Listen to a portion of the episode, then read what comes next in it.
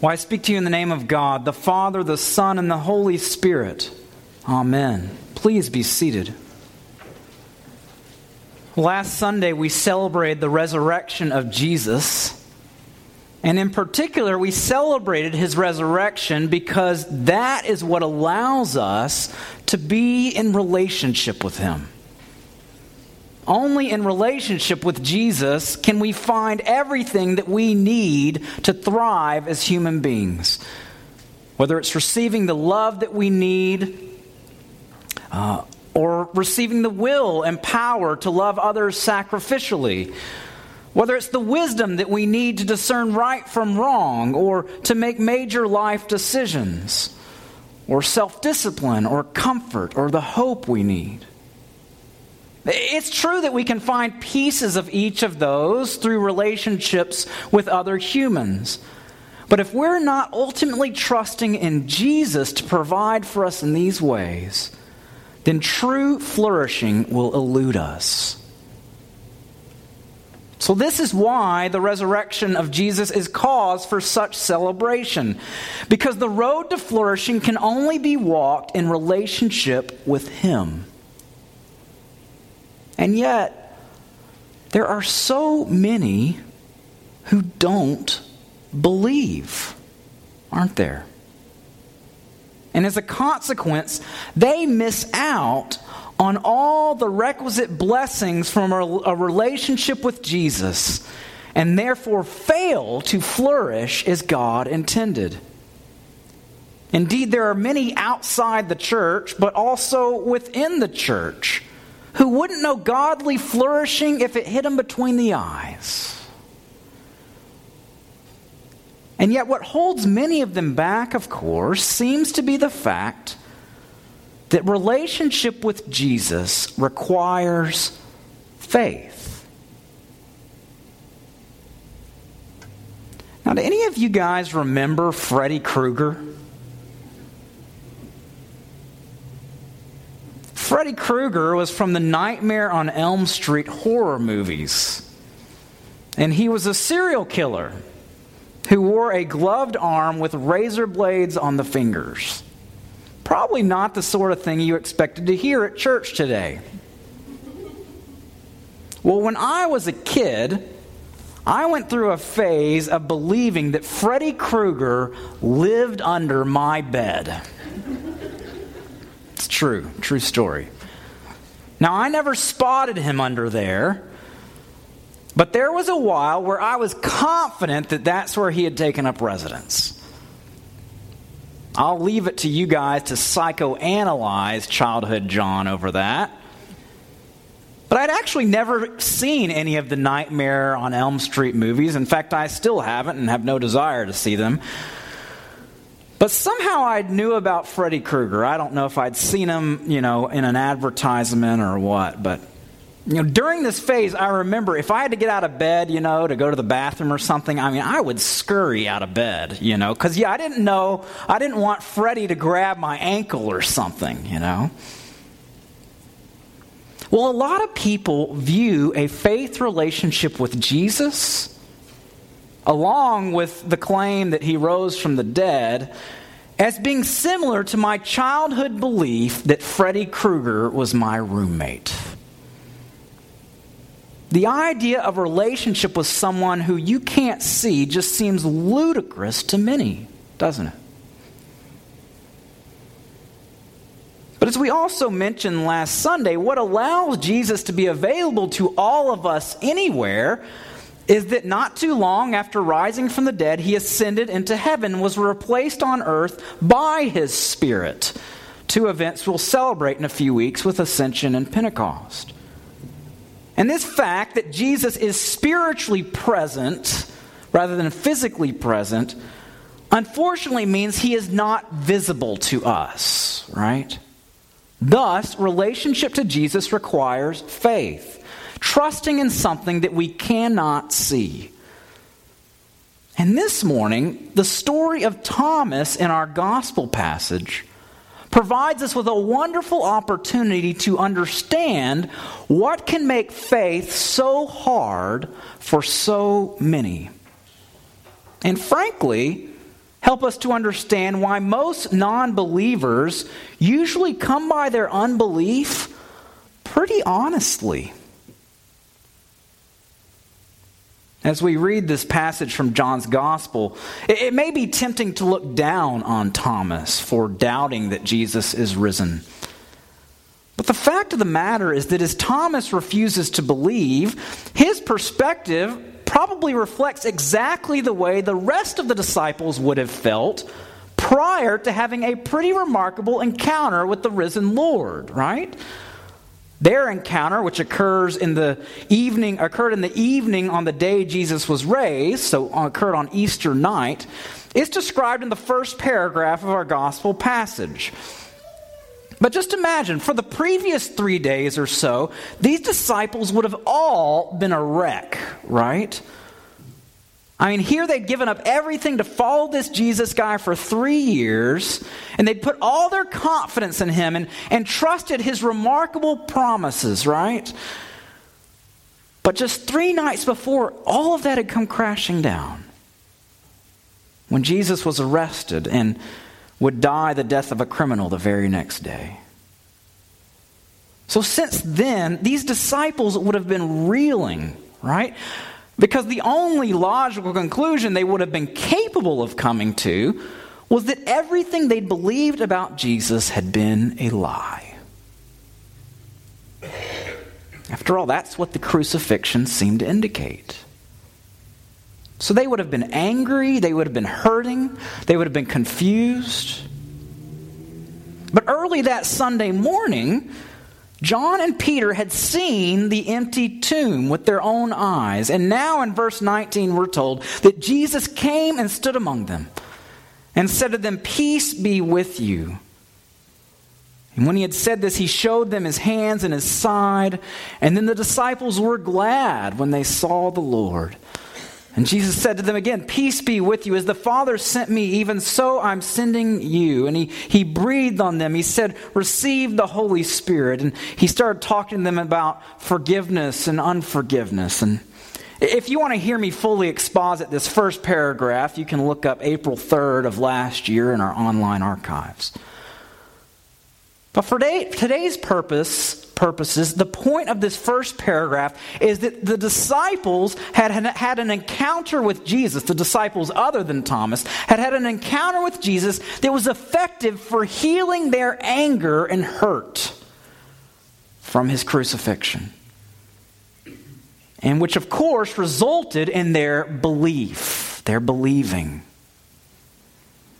However, Thomas wasn't there as verse 24 reports.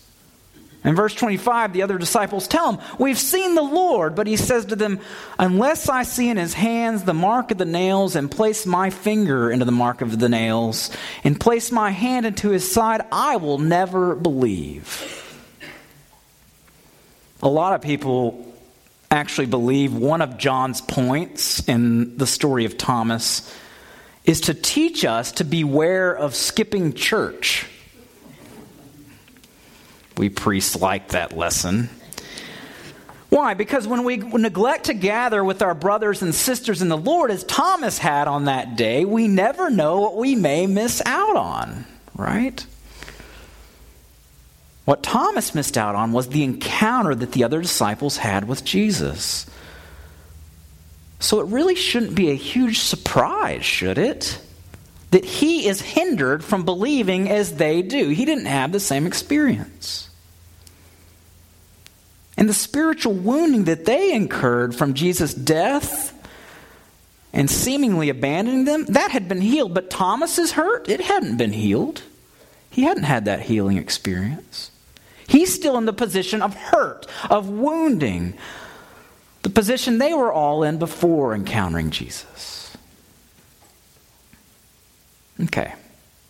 Now, this morning, I want us to ask ourselves when we think about unbelievers, so those in our lives who don't follow Jesus, who deny that he's raised and deny that he's Lord, have we ever considered that what underlies their lack of belief, what blocks them from believing, is spiritual wounding? That they have been wounded? And that maybe what separates them from us is that they have not had the same healing experiences and encounters with Jesus that we have had? You don't often hear unbelievers described from this perspective in the church. But think about it. If God designed us for relationship with Him, then it makes some sense that the inability to engage in that relationship could result from wounding. Now you say, well, what kind of wounding, John? Well, I hope I'm not breaking psychological news here when I tell you that the way we humans form our view, our kind of default views of God, and the way we interact with God, the default ways we interact with God, are heavily influenced and formed by our relationships with the most powerful people in our lives. Heavily influenced. For most of us, when we were growing up, the most powerful people in our lives were our parents, right?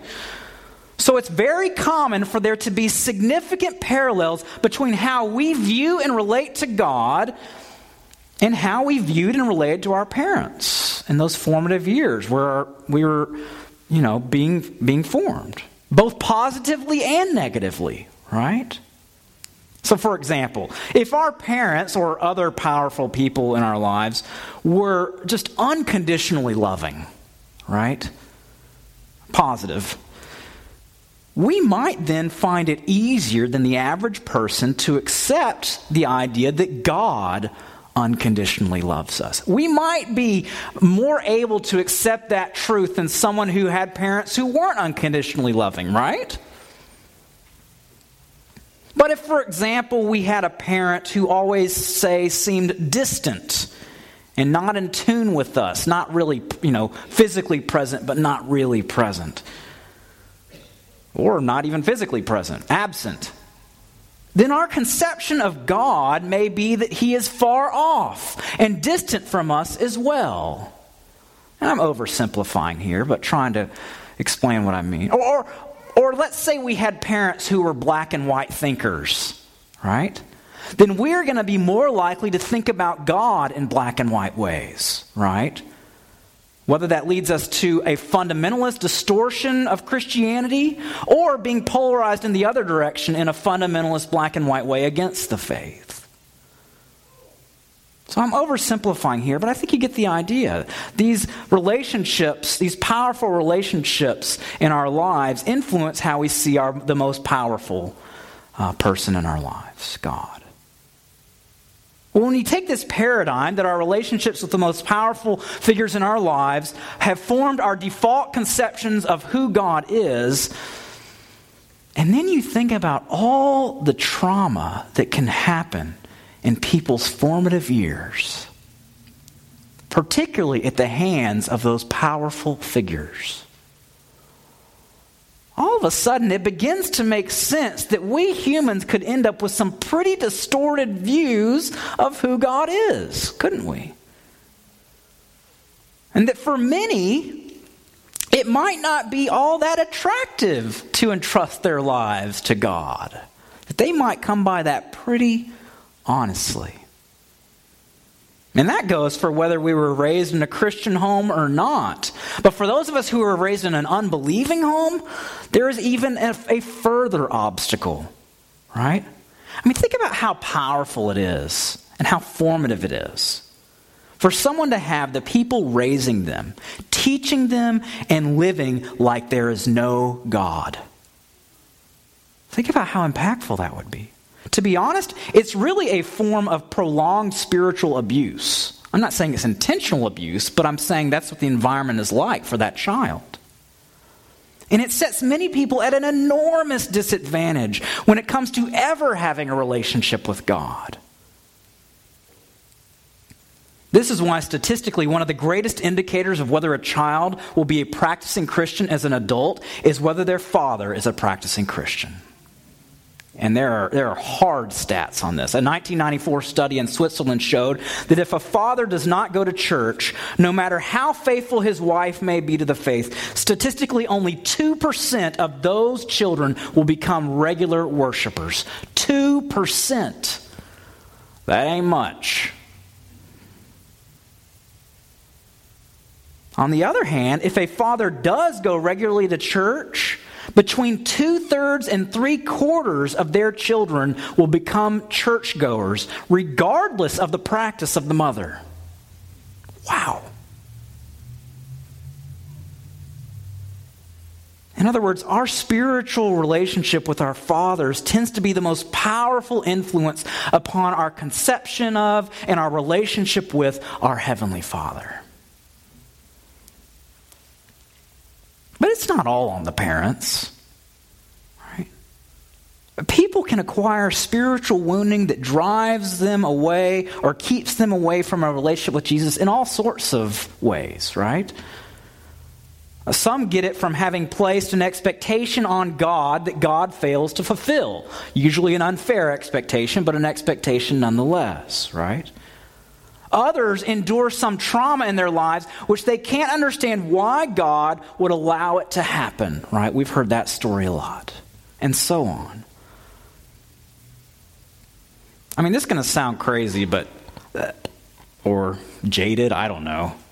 So I apologize in advance. But there are some people who, when I learn their stories, or when I meet their parents, I think, man, I don't think I would believe in God if I were them either. And it's not about justifying their unbelief, nor is it about blaming God for it or saying they, sh- they aren't accountable to God. I'm just saying I understand, right? I'm saying they come by that unbelief honestly from legitimate spiritual wounding. Okay? So you see, if we begin to think of spiritual wounding as being the source of unbelief, of this abnormal way of living, right? Unbelief isn't the abnormal way of living.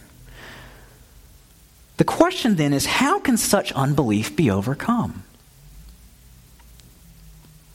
Well, in the case of Thomas, it's actually overcome in precisely the same way it was overcome for the other disciples. Exactly the same way through an encounter with Jesus. He has the exact same encounter with Jesus, he just has it a week later, right? And it has the same effect. Verse 28 says, Eight days later, which actually means the next Sunday, right? Uh, uh, that's how they counted days in ancient times. They counted the day that they were on as well. So, where they would say eight days later, we would say seven days later. Okay, so the next Sunday, today, that's why we're reading this passage today, the Sunday after the resurrection. Jesus' disciples were inside again, and Thomas was with them. Although the, doors were locked, Jesus came and stood among them and said, Peace be with you. Sound familiar? Then he said to Thomas, Put your finger here and see my hands, and put out your hand and place it in my side. Do not disbelieve, but believe. And Thomas answered him, My Lord and my God. The climax of the Gospel of John the first time anyone's acknowledged Jesus is God.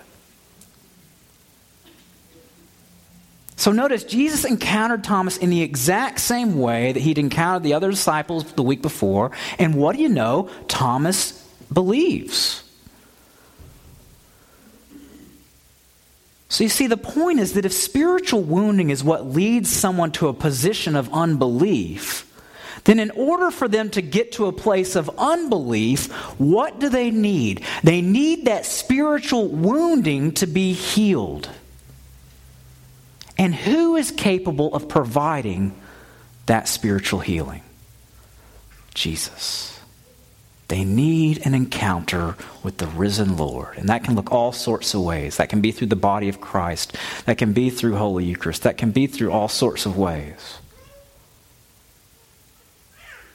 But when we begin to view unbelief in this way, it honestly exposes a lot of ways Christians can tend to engage unbelievers as pretty absurd.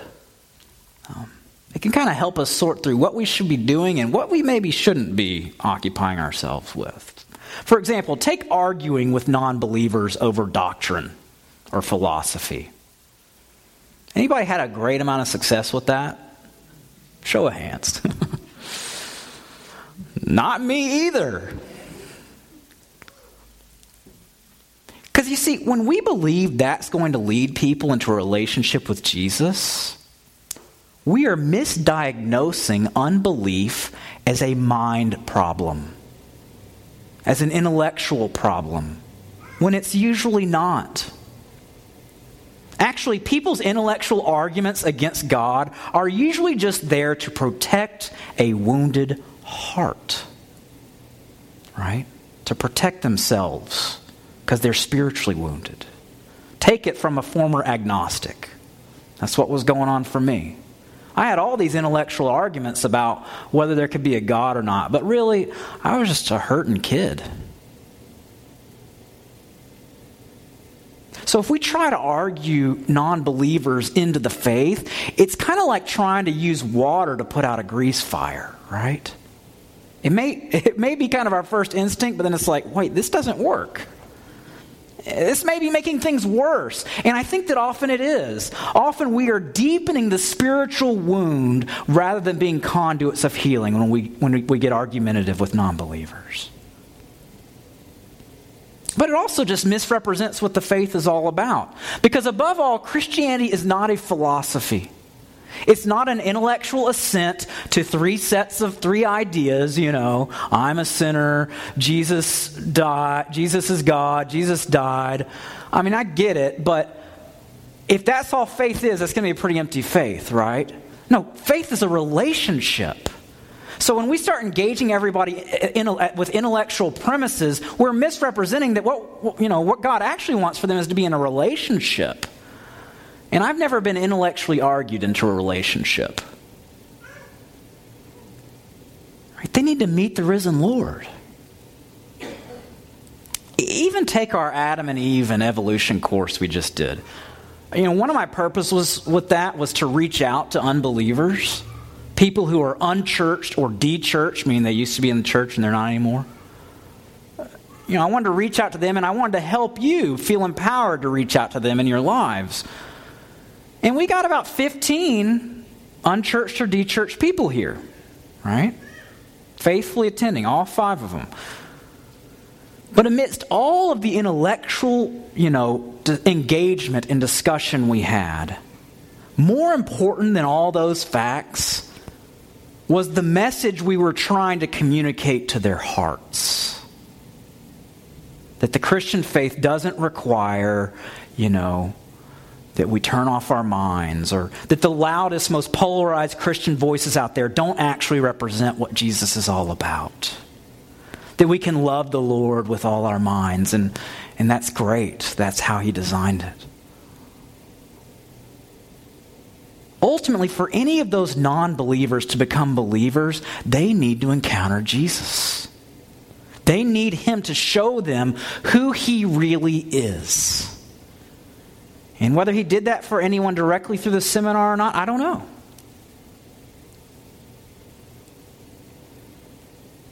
But you know, the mention of polarization leads to a final regrettable way Christians are prone to engage the non believing world around them, and that is through culture wars, which I've talked about before.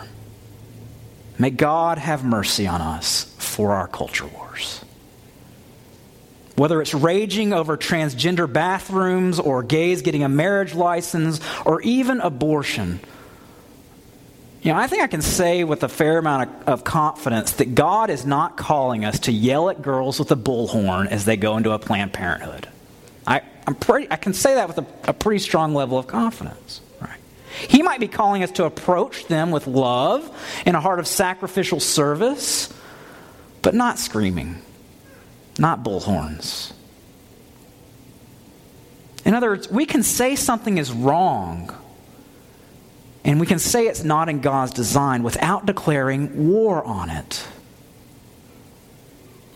And any politics engaged in from a spirit of resentment like that have little to do with Jesus, even if we invoke his name or invoke his word. What's Paul say in Ephesians? Speak the truth in love. He also says in Romans, so far as it depends on you, live peaceably with everybody. You know, when Christians are declaring war against the non believing world, which is all the rage these days, I guess, the message we're really sending is I want to be comfortable more than I want you to know Jesus. That's the message we send with culture wars. I want to be comfortable more than I want you to know Jesus. I want my country to be this certain way more than I care about you meeting Jesus. That's the message.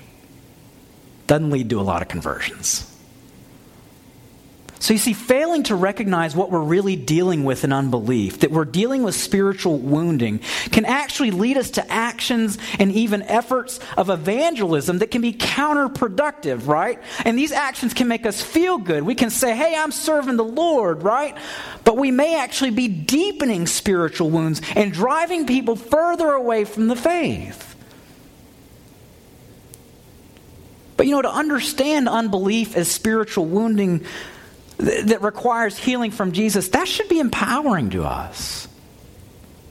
Not only because it should help us to be compassionate to non believers, but should also help us understand our role and where we can put our energy, where we should put it. Right. Knowing that we don't have the power or ability to heal anybody's heart in and of ourselves.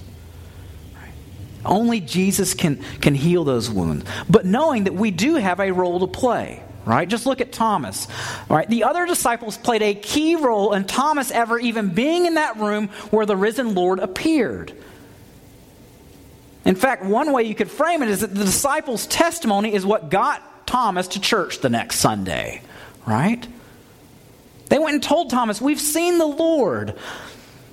And without that, we can't know if he ever would have encountered the risen Lord. We, I mean, we just don't know.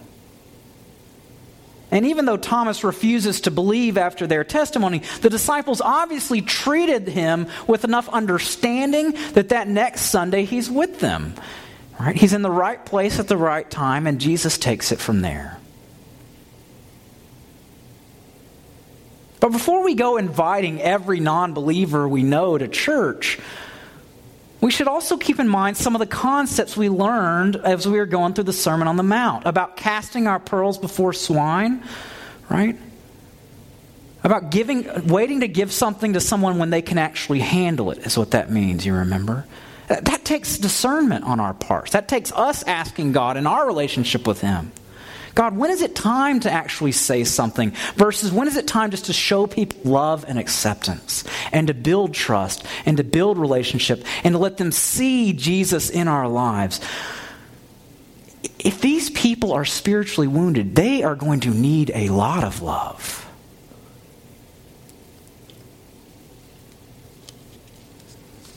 So, for God to overcome the unbelief that is attached to such deep woundedness, He needs us to give up trying to do the things that only He can do, right? And He wants us to embrace the authority and role He's given us to pray, to love people in actions and in words.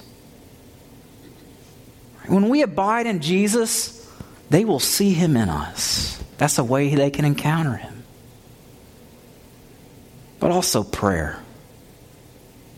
Pray, pray, pray, pray, pray.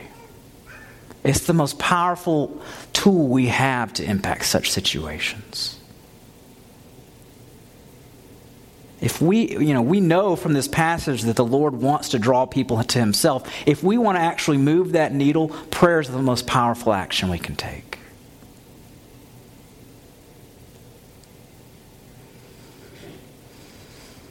So, to close, you know, to suggest that an unbeliever comes by their lack of faith honestly, it's not to say they aren't accountable. It's not to say they aren't culpable before the judgment of God. But as followers of, of Jesus, it should cause us to have compassion. And it should also cause us to be grateful that if we are believers, Either the risen Lord has spared us from similar spiritual wounding, or we have already been healed through encountering him. Hallelujah.